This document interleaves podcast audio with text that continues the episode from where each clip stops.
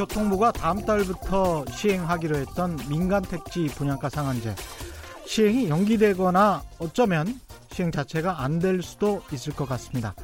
야당뿐 아니라 정부 여당 안에서도 민간 택지에 대한 분양가 상한제 확대 시행을 조심스러워하는 분위기입니다. 재건축 조합원들의 반발도 심한 데다가 경기도 좋지 않은 상황에서 공급 물량이 축소될 가능성, 로또 분양 논란도 있죠. 무엇보다 정부 여당도 다가오는 총선을 의식하는 것 같습니다. 안 그래도 강남 집값이 조금 들썩이는데 저는 걱정입니다. 이러다가 집값 오르면 또 언론은 집값 오르는데 정부가 집값 잡지 못한다고 아우성치겠죠.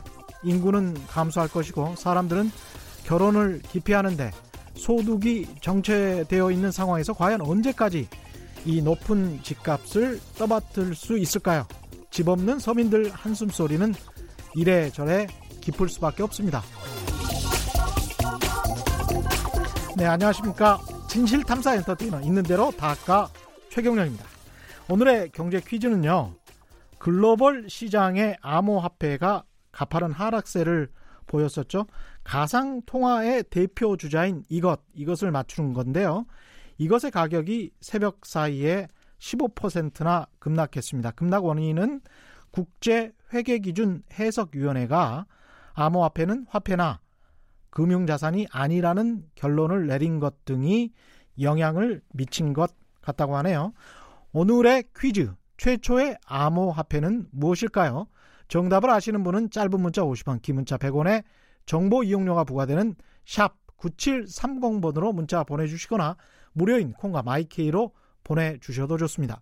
정답 보내주신 분들 가운데 다섯 분 선정해서 싱크대 물막이 보내드리겠습니다.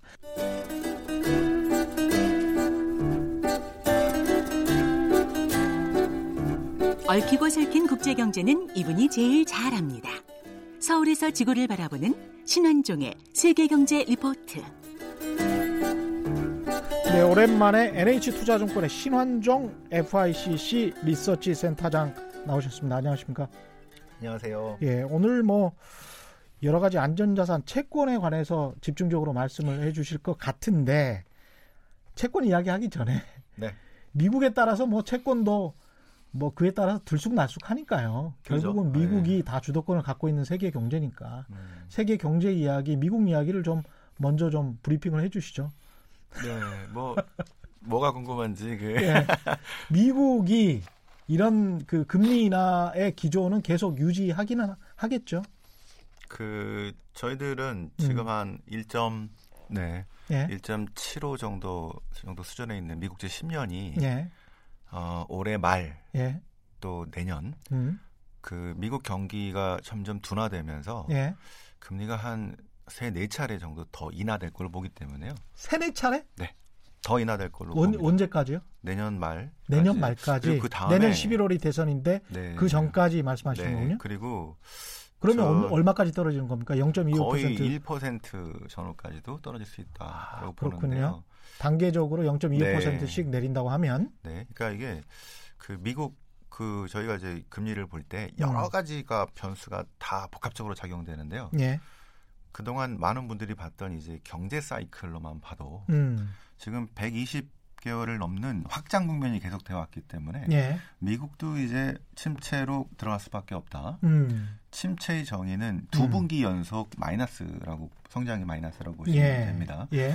그래서 원래는 그냥 놔두면은 한 내년쯤 침체를 많은 분들이 예상했는데요. 아, 그냥 놔두면 미국 경기도 침체가 된다. 금리를 인하해서 뒤로 미루는 거죠. 예.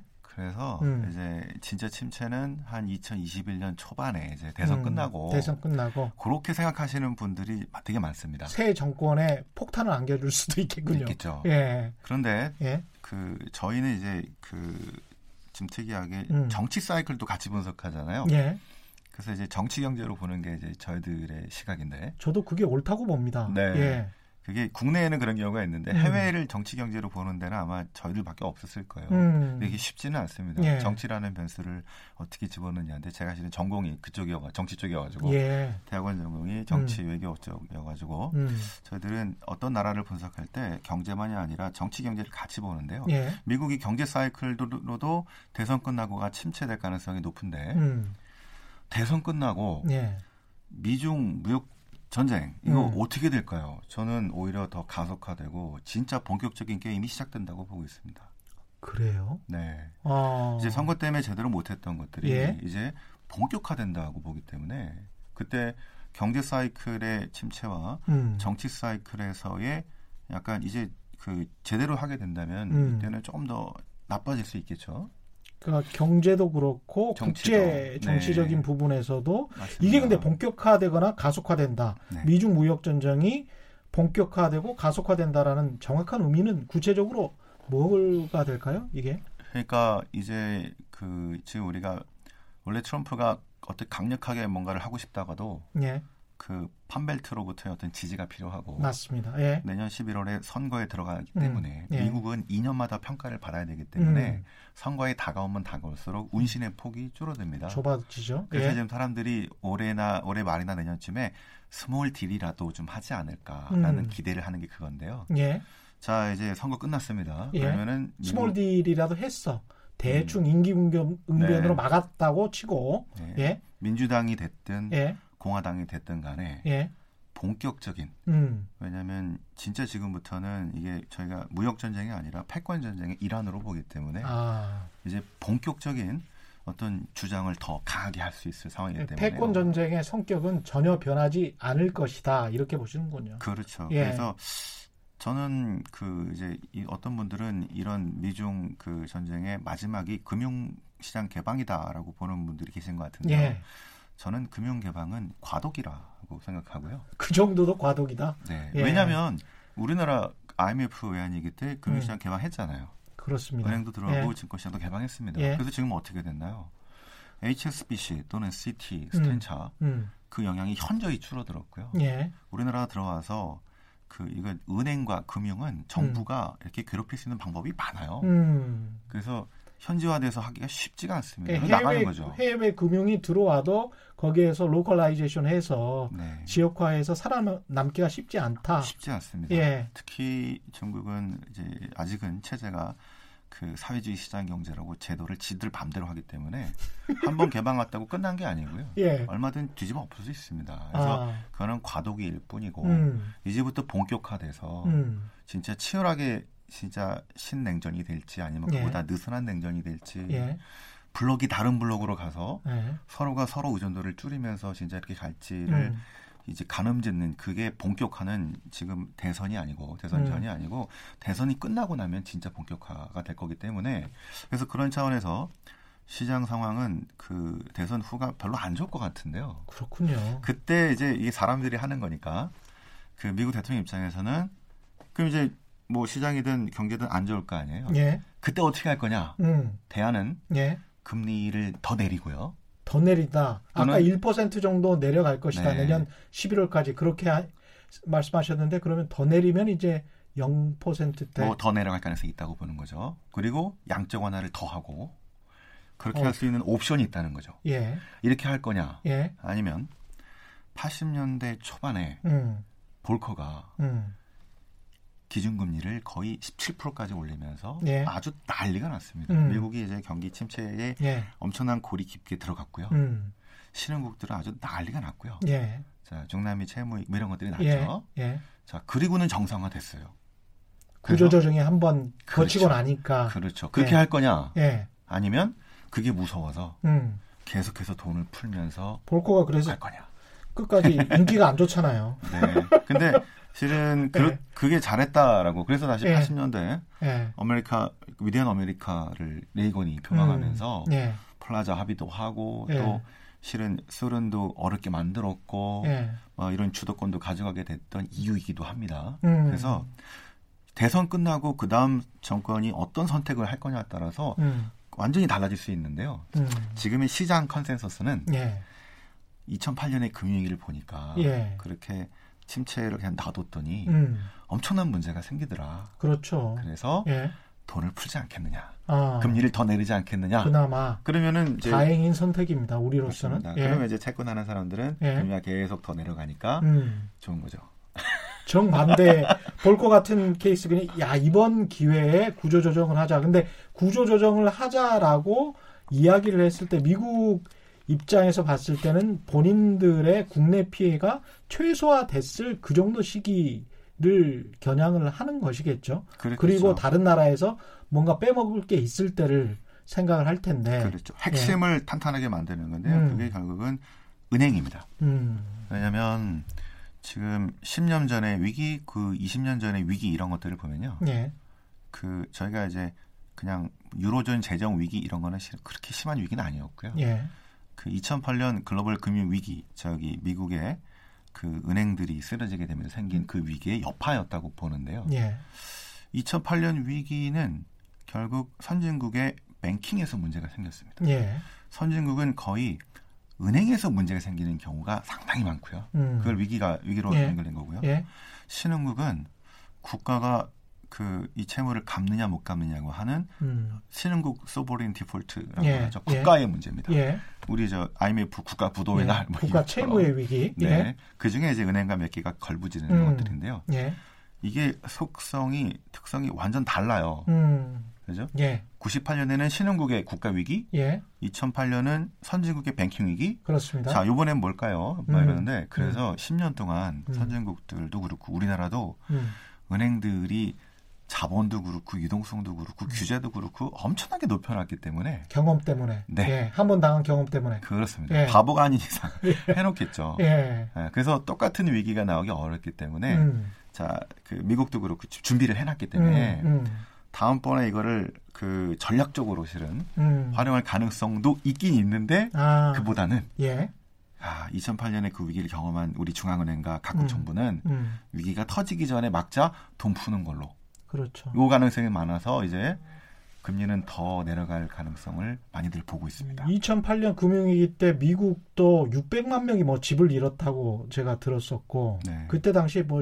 실직이랑 이런 것까지 겹치면서 사람들이 굉장히 많은 고통을 실질적으로 당했으니까요. 네, 예, 그렇죠. 예, 그 뭐 2008년 금융위기 때는 뭐 정말 100년에 한 번 나올까 말까라고 이제 우리 얘기하는 이유들이 특히 매크로 하시는 분들이 실은 많이 틀렸는데요. 예, 실은 저희가 제가 이제 그 그때 증권인상 최연소로 받은 게 2000, 바로 그 금융위기인데요. 아 증권인상 그때 한번. 기, 기억나시죠? 그때 저기 뭐죠?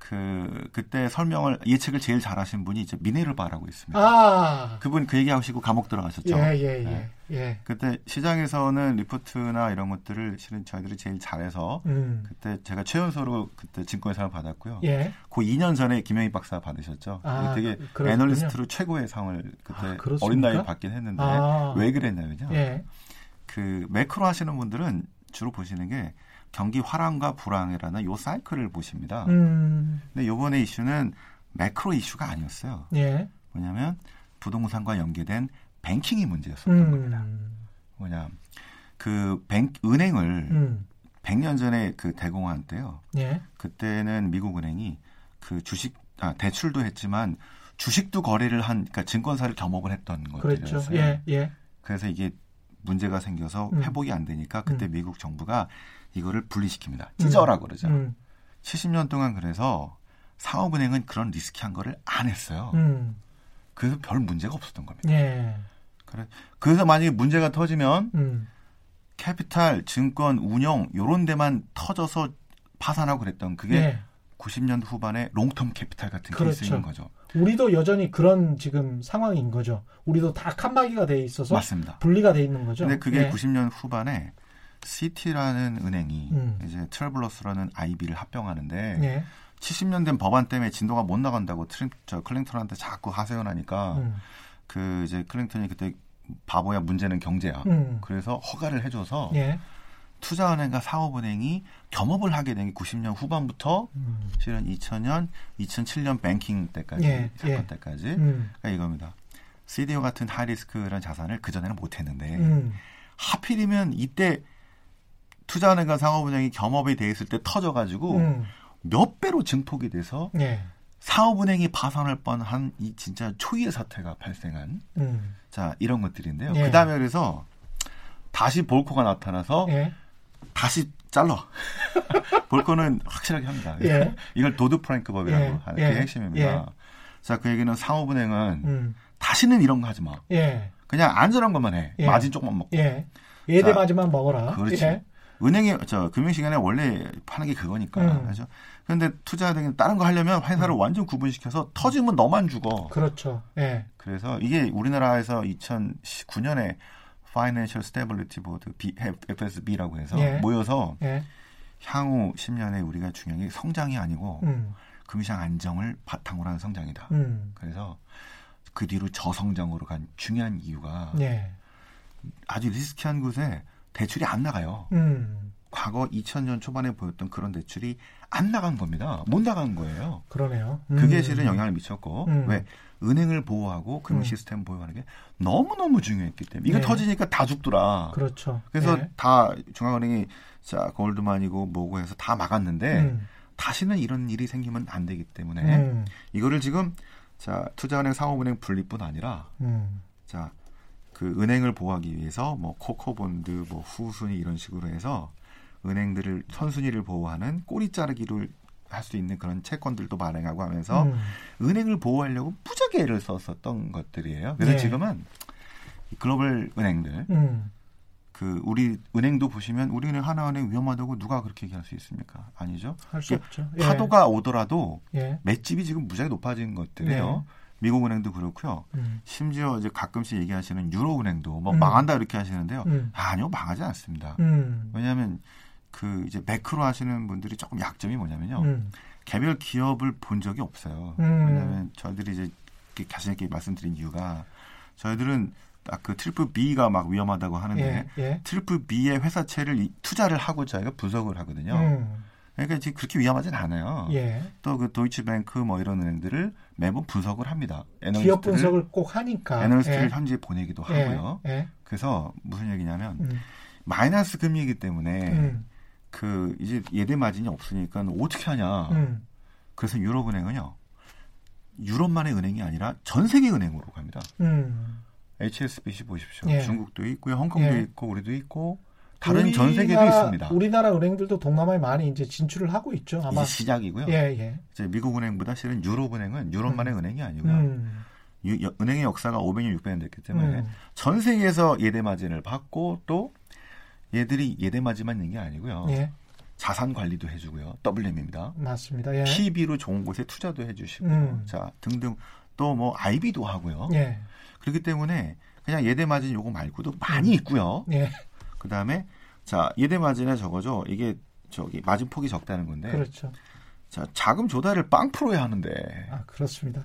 금리가 워낙 더- 낮으니까. 예, 예. 그래서 그 잘 보시면 이게 자 은행들 보시면 주식은 안 돼요. 제가 보기에 음, 음. 돈을 못 벌어. 근데 돈은 계속 들어가니까 망하진 않아. 음. 그래서 실은 채권 투자가 음. 좋은 거죠. 은행 채권 투자. 은행채는 음. 조금 이제 저희들 전문가들의 손을 빌려야 됩니다. 왜냐하면 아, 복 좀 복잡한 게요. 음. 옛날처럼 그냥 선순위 저 이런 저 채권만 있는 게 아니고요. 예. 아까 말씀드린 후순위도 있고요. 그렇죠. 후후 순위로 어. 순위를 낮춰서 예. 경기는 좋을 때 8%인데 어.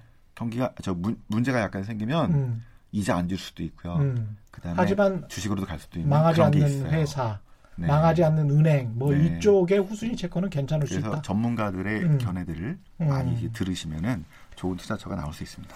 채권 이야기를 본격적으로 시작하죠. 이미 이제 말씀을 하셨는데 음. 채권 쪽으로 이제 올해 투자 자금이 많이 몰렸었죠. 그 작년 말 올 초에 많이 몰리기 시작했는데요. 음. 그게 그 이유가 작년 말에는요. 올해 미국도 그렇고 각국이 금리를 올린다. 예. 예, 그동안 풀었던 돈들이 이제 노동성이 회수된다 그래가지고 음. 채권은 그 금리가 내려갈 때가 음. 좋고요. 예. 금리가 오르면 가격은 반대로 깨집니다. 예. 그러니까 이제 채권 해봤자 안 남는다 그랬는데 음, 갑자기 연말부터 음, 트럼프가 파월 의장한테 자꾸 압박을 가해서 음. 예. 금리를 내려라. 음, 자 이렇게 나오니까 파월이 조금 버티다가 한 3월, 4월인가요? 그때부터 이제 본격적으로 제 분위기가 하향 내려가는 식으로 바뀌었죠. 예. 그때부터 음, 글로벌 채권 쪽으로 자금이 엄청나게 몰리기 시작했는데요. 음. 기존에도 있었지만 예. 몰리기 시작합니다. 예. 그래서 이제 실은 이제 채권 자금은 이럴 때가 제일 좋은데요. 예. 그또 하나는 그러면서 때라는 게 이제 금리를 금리 인하 하, 예 하기 시작할 때. 시작할 때 예. 지금부터 쭉 내려가니까 음, 예를 들어서 우리나라도 마찬가지겠죠. 마찬가지입니다. 예. 지금 그 기준금리 1.5인데요. 예. 그다음에 10년물 해봤자 1.47% 정도인데 음. 뭐 내년 내후년에 더 내려간다고 생각하면은 뭐 1.47% 플러스 음. 이제 금리가 내려가면 내려간 만큼의 수익이 납니다. 그렇죠. 가격이 올라가니까. 네. 예. 그래서 올해 미국채 수익률이 저기 미국채로 성과가 예. 타샀으면은 원화 원화로 저기 투자해서 달러로 뭐 바꾸고 음. 다 계산해서 예. 약 13% 정도가 나왔어요. 13%? 네. 일- 성과가. 1년에? 네. 아니 올해 1월 투자했으면 현재까지. 오. 그러니까 괜히 주식하지 마시고 오. 높다. 채- 채권을 하는 게 맞죠. 예. 그러니까 네. 다시 한번 설명드리면 채권이 주는 그 만기 이자가 있고 네. 그다음에 가격이 올라감으로써 네. 일종의 이제 주식에서 가격 올라가는 것처럼 맞습니다. 예. 그렇게 해서 양도 차익을 볼 수가 있고 그렇죠. 예. 그래서 두 가지를 다 먹을 수 있다는 거죠. 그렇죠. 예. 그래서 보통 사람들이 이제 안전자산하면은 음. 예금, 금, 채권 이렇게 생각하는데요. 예. 예금은 그 거래가 안 돼.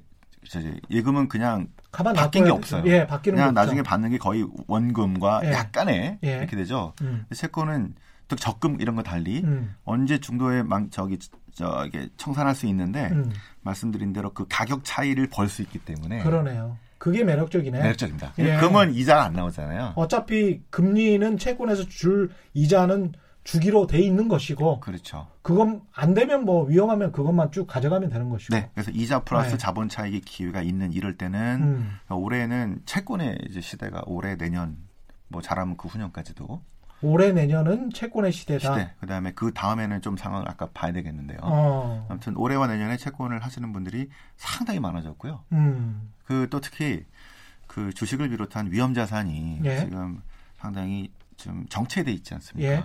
그렇죠? 근데 그런 상황에서는 또 정체돼 있고 또 어떤 분들은 손실도 많았고요. 음.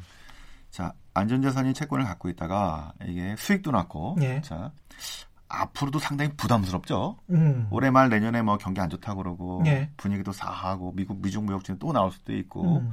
자 이럴 때 음. 그 조금 더 나빠졌을 때는 아마 지금부터 채권 가격은 올라갔을 거고 주식은 예. 좀 떨어졌을 겁니다. 예. 이럴 때 일부 채권을 자 현금 바꿔서 음. 주식으로 투자하면 되죠. 아. 지금은 분산 효과로도 상당한 채권을 가져가야 될 때. 그러면 채권을 가지고 있는 사람 같은 경우는 일부는 가지고 있고 계속 네. 만기까지 가지고 있고 일부는 좀 위험하다 싶으면 팔아서 아니면 수익을 충분히 얻었다라고 싶으면 네. 팔아서 팔아서 주식 저평가돼 있는 주식을 살 수도 있고 네, 네. 다른 입장에 있는 사람 현금만 가지고 있다. 네. 지금 현재 채권을 매수하려고 한다. 네. 이런 사람 같은 경우는 지금의 채권 가격이 음. 여전히 매력적인 겁니까? 네, 매력적으로 봅니다. 예. 그 지난 8월 1일에요. 예.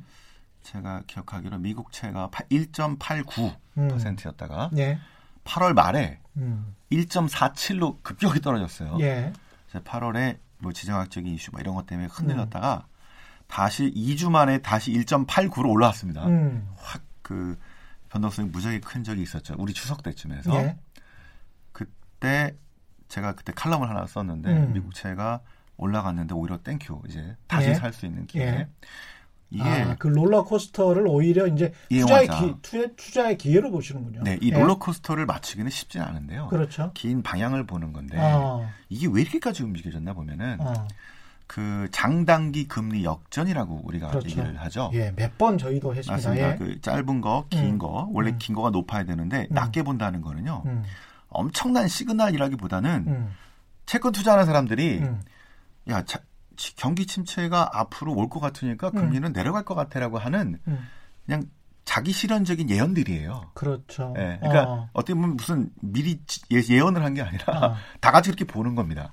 엄청난 예언은 아니다. 그러니까 아니다는 거예요. 꼭 그게 경기 둔화를 예고하지는 않는다. 이렇게 네, 보시는 거예요. 지금 사람들의 컨센서스가 반영이 되는 겁니다. 예. 그러니까 예. 그 자기 실현대로 될 가능성이 꽤 있는데요. 음. 그래서 그동안 맞았는데 음. 자 7월 8월 그 얘기가 나오면서 예. 자 이제 금리도 빨리 내려갔고요. 음. 그다음에 미중 무역 전 분쟁이 심화됐었죠. 예. 그런 가운데 쫙 내려갔다가 이게 팍 튑니다. 음. 그러다가 또 8월 저 9월 그때 추석 전후에 또 내려와요. 예. 지금 별로 안 내려왔기 때문에 저희들은 음. 쭉더 내려갈 거라고 보는데요. 음. 이게 왜 이렇게까지 급반등을 하고 급등 변동성을 보였느냐? 예. 그 경기 침체보다는 실제 미중 무역 전쟁에 대한 이런 저런 지정학적인 그 변화에 대한 민감도가 컸던 게 하나 있겠고요. 예. 또 하나는 음. 이게 쏠림 현상입니다. 쏠림. 음. 그 옛날에는 예. active manager들 예. 해서 예. 사람이 음. 돈 받아가지고 음. 어, 특정 주식에. 1.89면은 어우 괜찮아 하고 막 음. 사서요. 예. 했는데 1.5를 밑으로 내려가면은 어 지금 상황에서는 너무한 것 같아. 아, 과도해. 예. 이러면 스톱하거든요. 음. 지금은요. 음. ETF 또는 음. robo advisor 이제 네. 앞으로 AI가 나오면 더 심해질 겁니다. 아, 기계적으로 일단 그죠. 기계적으로 예. 야 이거 장단기 금리 역전과 음. 뭐 이제 안 좋은 시그널 나왔으니 그냥 사요. 음. 기계적으로 막 삽니다. 너무 비, 저기 비싼데도 사요. 예. 그러니까 이렇게 내려갔다가 예. 다시 반대 신호가 나오면 음. 무조건 팔아야 돼요.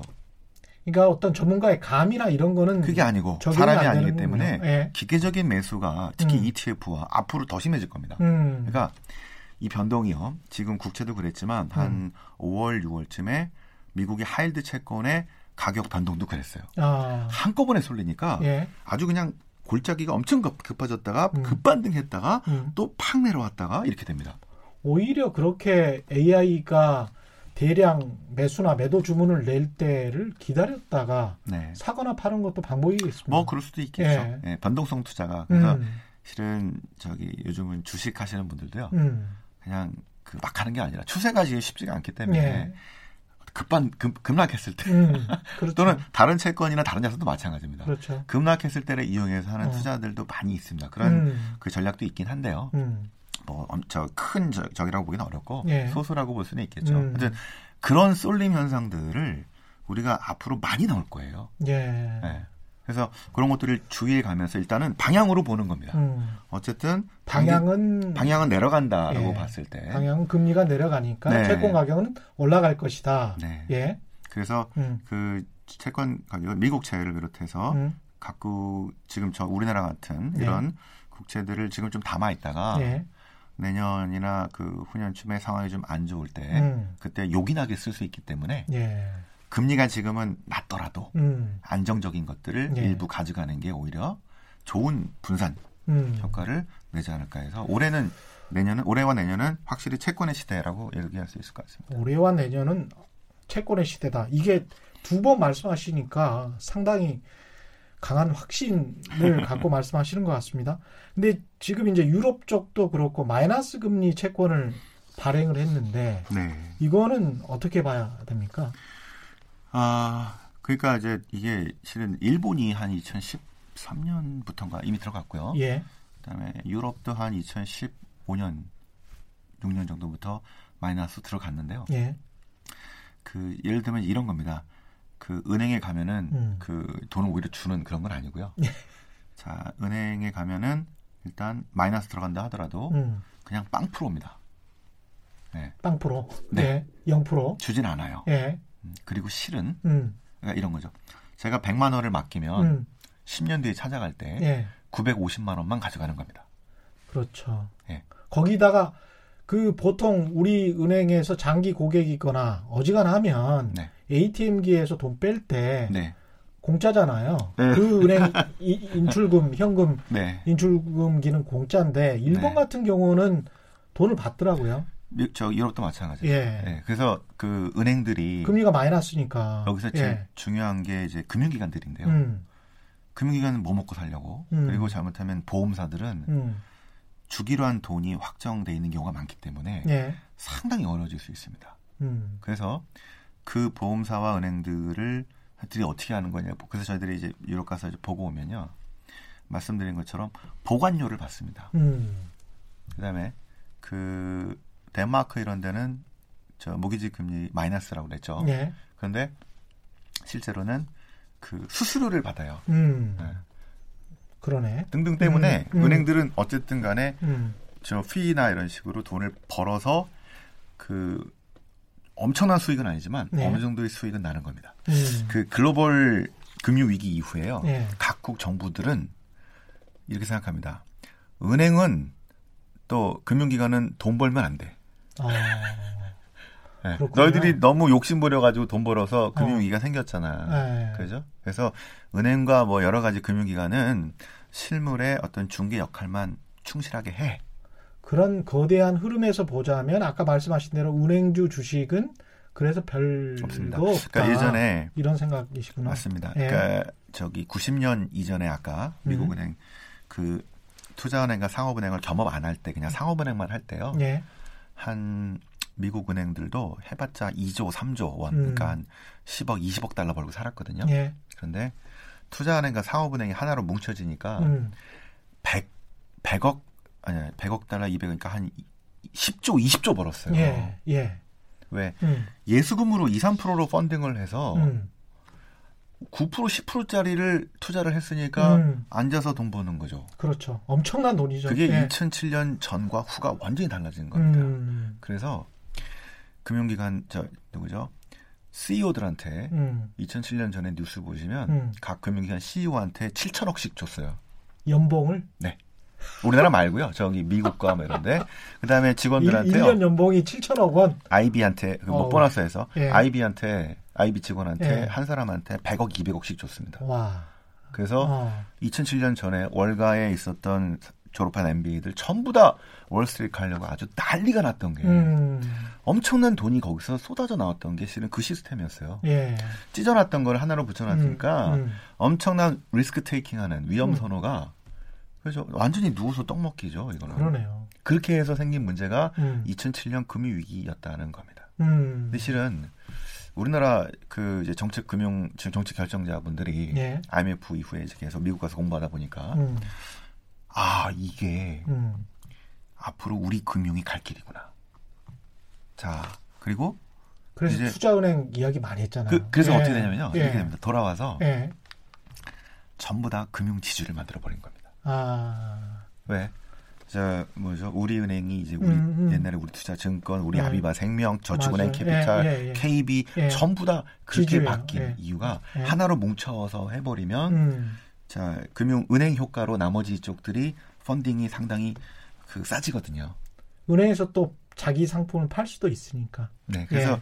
그런 구조로 했다가 예. 우리는 아무것도 못하고 문제가 뻥 터져서 음. 우리는 안 다쳤던 겁니다. 음. 실은 우리는 해보지도 못했어요. 해 보려고 했었던 거잖아요, 사실. 그죠. 그게- 투자은행 쪽으로 한번 가보려고 했던 거잖아요. 예. 투자해서 이제 저 빅뱅크로 가려고 했었는데 그 뒤로 이제 어떻게 되냐면 예. 이제 우리가 갈 길을 지금 헤맨 겁니다. 음. 갈 길을 잃어버린 거예요. 그때는 이제 전 세계에서 이제 아시아부터 해가지고 이제 아비로 나가자 했다가 예. 그게 아닌 거예요. 왜? 미국도 유럽도 그러니까 유럽은행과 미국은행이 이렇게 가야 된다. 음. 이걸 제시하고 예. 그래서 우리는 뭐 아시아에서 어떻게 행위를 한다 이게 나오는 거거든요. 맞습니다. 그런데 네, 미국은행과 네. 유럽은행이 갈 길을 잃어버렸어요. 그렇죠. 우리 어떻게 가야 되는지를 예. 10년 동안 헤매버렸거든요. 그래서 얘들이 어려울 동안 우리는 도대체 뭘 해야 되냐. 그래가지고 음, 음. 그 다음에는 산탄데를 한번 따라가 보자 해가지고 예. 스페인의 산탄데는 음. 특이하게도 IB를 안 했어요. 음. 그냥 상업은행만 했습니다. 예. 그래서 유럽의 현대차가 파트너로 할부금융이 강한 산탄데하고 파트너를 잡은 거죠. 예. 했는데 예. 그래서 우리 저기 유명한 CEO분들이 은행 CEO분들이 거기 가서 교육받고 그랬습니다. 예. 그래서 저도 막 탐방하고 그랬는데요. 예. 이게 스페인의 산탄데가 되게 좋은 줄 알았는데 음. 몇년 지나서 문제가 생겼어요. 어떤 문제가 생겼습니까? 하필이면 갖고 있는 국채가 음. 스페인 측 국채야. 예. 스페인이 유로존 재정 위기로 예. 문제가 생기면서 예. 이것도 아니야. 예. 그래서 실은 은행이 어디로 가야 되는 지 방향이 음. 되게 애매해져 버린. 그렇죠. 그래서 제가 그때 스페인과 유럽 은행들을 탐방 가서 할 때마다 물어봤어요. 한국은 어떻게 가야 됩니까? 음. 라고 물어보면 뭐라는지 아세요? 그쪽에서 네가 알아서 하라. 왜? 그들도요. 예. 각 나라 은행들이 전혀 다른 방향으로 갔습니다. 음. 예, 전혀 다른 방향으로 갔어요. 예. 그래서 어떤 나라는 IB와 뭐 글로벌 뱅크에서 이렇게 연결돼 있고요. 예. 어떤 데는 상업은행 위주로 자기 잘하는 거. 음. 자, 그 스페인, 스위스 이런 데는 음. 이제 그 비밀로 예치를 하잖아요. 예. 그러면 자산 관리 잘 해줘야 되고요. 음. private banking, 음. 그다음에 잘 굴려야 되니까 자산 운용 음. 이런 식으로 발전을 하고요. 예. 자, 그래서 어떤 데는 장기 project financing loan 같은 거를 하는 데도 있고요. 음. 어떤 데는 그런 경험도 없고 행사 절대 안 하는 데도 있고요. 음. 그래서 저희들이 항상 궁금해 하잖아요. 해외에 가서 물어보는.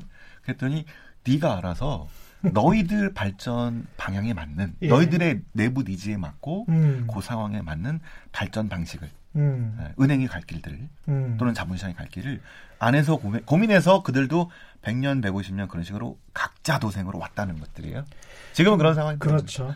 이 말씀하시는 거 들어보니까 사실은 규제가 그 있어서 또는 규제가 높아서 아니면 우리 은행 산업이 좀 발전이 더디어서 그때 2007년, 2008년에 우리가 손해를 크게 보지 않고 안전하게 갈 수 있었던 어떤 역사의 아이러니 이 같은 거라고 볼 수도 있겠습니다.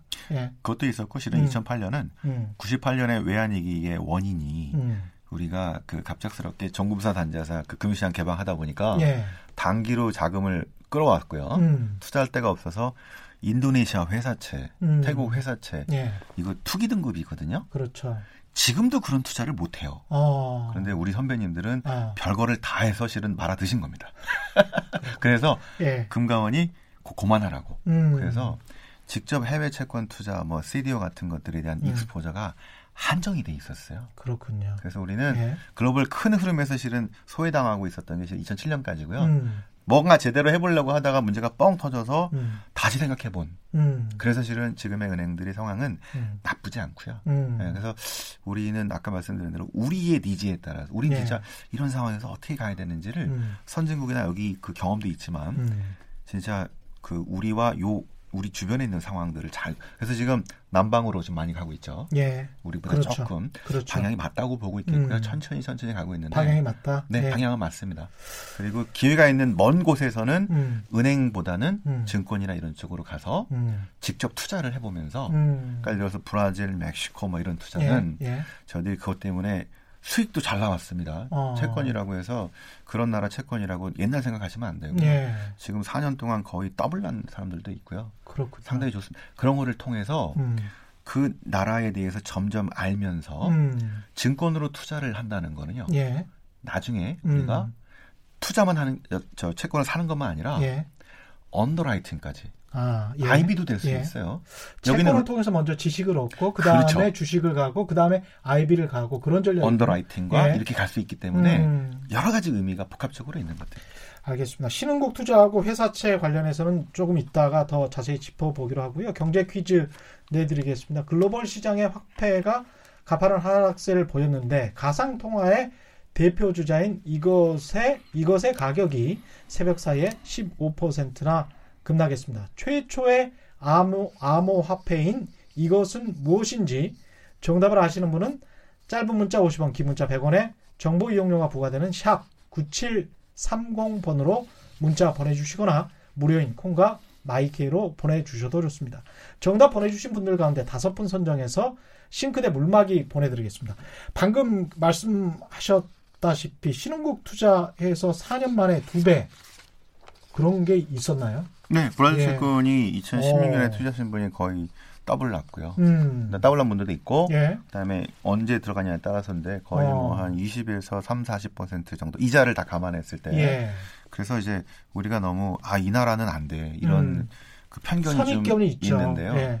결국에는 저희들은 이제 성과로 보여줄 수밖에 없어요. 음. 그런데 국내 주식이 지금 작년 올해 계속 엉망이고 예. 정체 상태에 있는데 예, 실은 이런 채권 채권 중에서도 음, 안전 자- 자산이 있고요. 음, 채권에서도 약간 위험한 게 있습니다. 그렇죠. 그거 어떻게 구별해야 되는가 좀 말씀해 주세요. 그 저, 제일 안전한 거는 역시 음. 국채 국가고요. 국가, 그 실은 정확히 얘기하면 정부가 발행한 거. 예, 그 요, 요런 채권이 제일 안전하고 그다음에 음. 뭐 은행, 공사 이런 데들이 음. 그다음에 안전하죠. 예, 그다음에 우리나라 안에서는 이제 신용 등급으로 구분을 하는데요. 음, 예, 여러분들이 이제 채권 투자하실 때는 신용 등급을 반드시 볼 필요가 있습니다. 음, 회사채를 투자했는데 예, 등급이 triple A, double A, A, triple B 이렇게 가는데요. 예, triple B 이상을 우리가 투자 등급 triple B 이상을 투- 투자 등급이라고 본다. 예, 봅니다. 예, 그래서 국내에서는 아마 주로 A급 이상들을 많이 하고 있는데요. 예, 국채가 한 1.47%라고 한다면 예,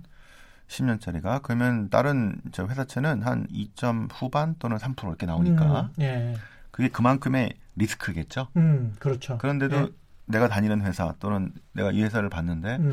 아, 이 회사가 신용도 저기 채무를 불행할 것 같지가 않다. 음. 아, 그런 거랑은 상관없을 것 같고 음. 지금 경기 좀 안 좋아도 충분히 버틸 수 있을 것 같다. 예. 그런 회사들을 우리가 좀 저기 좋은 등급을 주는 건데요. 음. 그런 회사들 위주로 한다면은 국채보다 조금 더 높은 그가 정기예금 이런 거보다는 꽤 높은 거겠죠. 예. 그런 수익을 볼 수 있기 때문에 음. 아, 그런 채권으로 담아도 괜찮을 것 같고요. 삼성전자가 지금 신용 등급이 어느 정도 되나요? 어우, triple A죠. triple A입니까? 네. 음. 그 우리나라 등급하고 거의 같은. 예. 근데 이제 국가보다는 조금 약할 수는 있겠죠. 예. 자 그렇게 하면 될 것 같고 음. 이제 만약에 지금 국내에서는 투기 등급 이런 건 없는데요. 예. 이제 해외 쪽에 가면은 많습니다. 음. 예. 그래서 그 등급을 반드시 일단은 채권 투자하실 때는 등급을 봐라. 네 국채가 아닌 이상은 등급을 반드시 예. 신용 확인해서 등급을 봐라. 예. 네, 음. 이렇게 보셨으면 좋겠고요. 그리고 이제 해외로 갔을 때는 음. 주로 그 우리가 보는 게 금리의 방향도 있는데요. 예. 음, 아, 해외도 반드시 투- 저기 신용 등급을 반드시 보셔야 되고요. 음. 제일 많이 보는 게 이제 금리의 방향입니다. 예. 금리의 방향. 7%라고 샀는데 예. 7%에서 8%, 9%, 10%로 계속 올라가는 채권은 음. 가격이 아까- 떨어지는 채권입니다. 그렇죠. 예. 그때부터 7%부터 4, 6%, 5%로 떨어지는 채권이 실은 좋은 겁니다. 그러네요. 예. 이- 이자 플러스 자본 차익이 이만큼 음. 나오니까. 아까 이미 말씀하셨었죠. 네. 예. 그래서 그러니까 금리 거고요. 하락기에 있는 나라에 그렇죠. 괜찮은 채권을 사야 되네. 금리 하락기 나라에 투자하라. 예. 그런데 거기다가 해외에 보실 때 중요한 게 음. 환율입니다. 음, 환율. 예. 예. 자, 금리가 뭐 금리 하락해서 100만 원 더 벌었는데 음. 환율이 엄청나게 깨져 가지고 그렇죠. 200만 원 깨지면 안 되잖아요. 예. 그래서 환율의 사이클을 봅니다. 환율의 사이클. 네. 그게 아유, 어렵습니다. 그래서 힘들다. 그래서 예. 실제 저희가 이제 브라질이나 뭐 예. 멕시코나 이런 해외 채권, 특히 신흥국 채권은 예. 거의 환율과 금리에 관한 분석이라고 볼 수 있겠는데요. 예. 그래서 아무 때나 하는 게 아니고요. 음. 절대 해서는 안 되는 것도 아니고요. 그렇죠. 해서 좋을 타이밍이 있고 음. 그다음에 해서는 안 될 타이밍이 있는데 음. 그래서 저희가 이제 제가 이제 2014년 그 8월에 예. 그때 브라질 채권의 매도 리포트를 냈어요. 음. 브라질 채권 지금 하면 안 된다. 예. 증권사에서 매도 리포트 나오기 쉽지 않죠. 예. 제가 내고 나서 그해 75%가 떨어졌어요. 증권인상 아, 14, 15년. 을 비롯해서 매도 리포트 예. 이런 거 다 자랑이십니다. 그런 거, 그런 거 잘합니다. 예. 그리고 저희가 이제 막 욕만 하는 게 아니고 예. 이제 2016년 초반에는 이제 사야 된다. 아.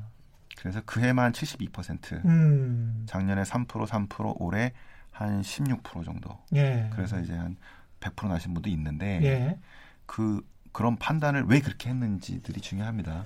이거는 일반인이 이게 하시기 쉽지가 않아요. 그래서 쉽지 않을 것 같은. 저도 못할 것 같은데요. 네, 예. 그래서 그게 예. 우리가 해외 투자를 잘 못하는 이유를 제가 음. 쭉 앞- 보니까요. 예. 우리가 계속 뒷북만 쳤던 이유가 음. 경제 지표를 따라간 겁니다. 음.